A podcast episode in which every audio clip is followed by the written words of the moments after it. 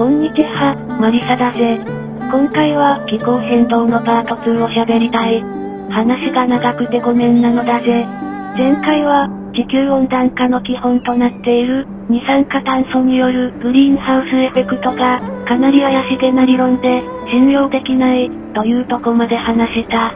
今日は、気候変動、という言葉自体について、考えてみたい。今までは、みんな地球温暖化、と呼んでいた。少し前からは、一部では寒冷化、と言われ始めた。そして最近は、気候変動と呼んでいる。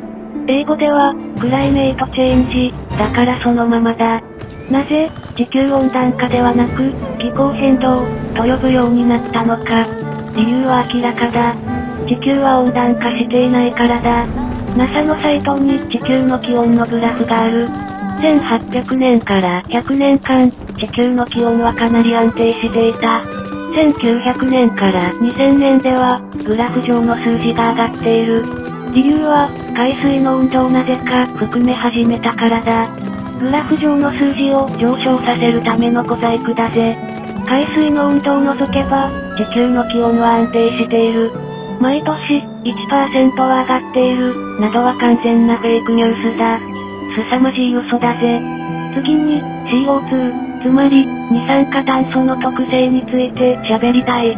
二酸化炭素は、植物にとって、大切な食べ物みたいなものだ。二酸化炭素が濃いほど、植物は基本的には大きくなるし、増えてゆく。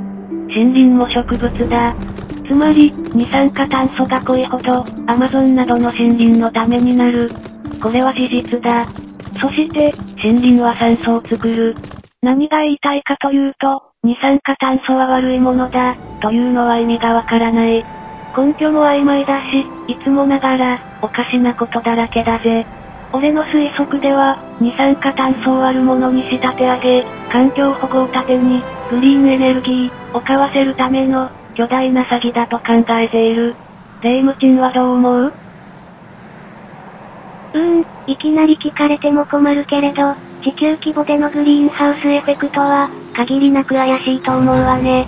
それに、地球温暖化と呼んでいたものを、途中から寒冷化を挟んだり、気候変動と呼んだりと、コロコロ変わっているのは、科学的な主張としてはおかしいとは、素人としては思うわね。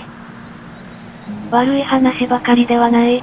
白、熊は1990年には1000匹くらいしかいなかったが、現在は4000匹に増えた。南極の氷は減るところか増えているし、気温は低下して安定している。南極においては、地球温暖化や気温変動の証拠は何もないというほどだ。北極の氷は多少は減っているが、これは自然な変動の範囲内だ。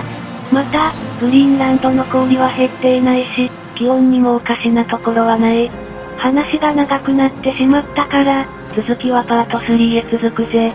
気候変動について喋るときに欠かせない、アルゴアについて、喋るのだぜ。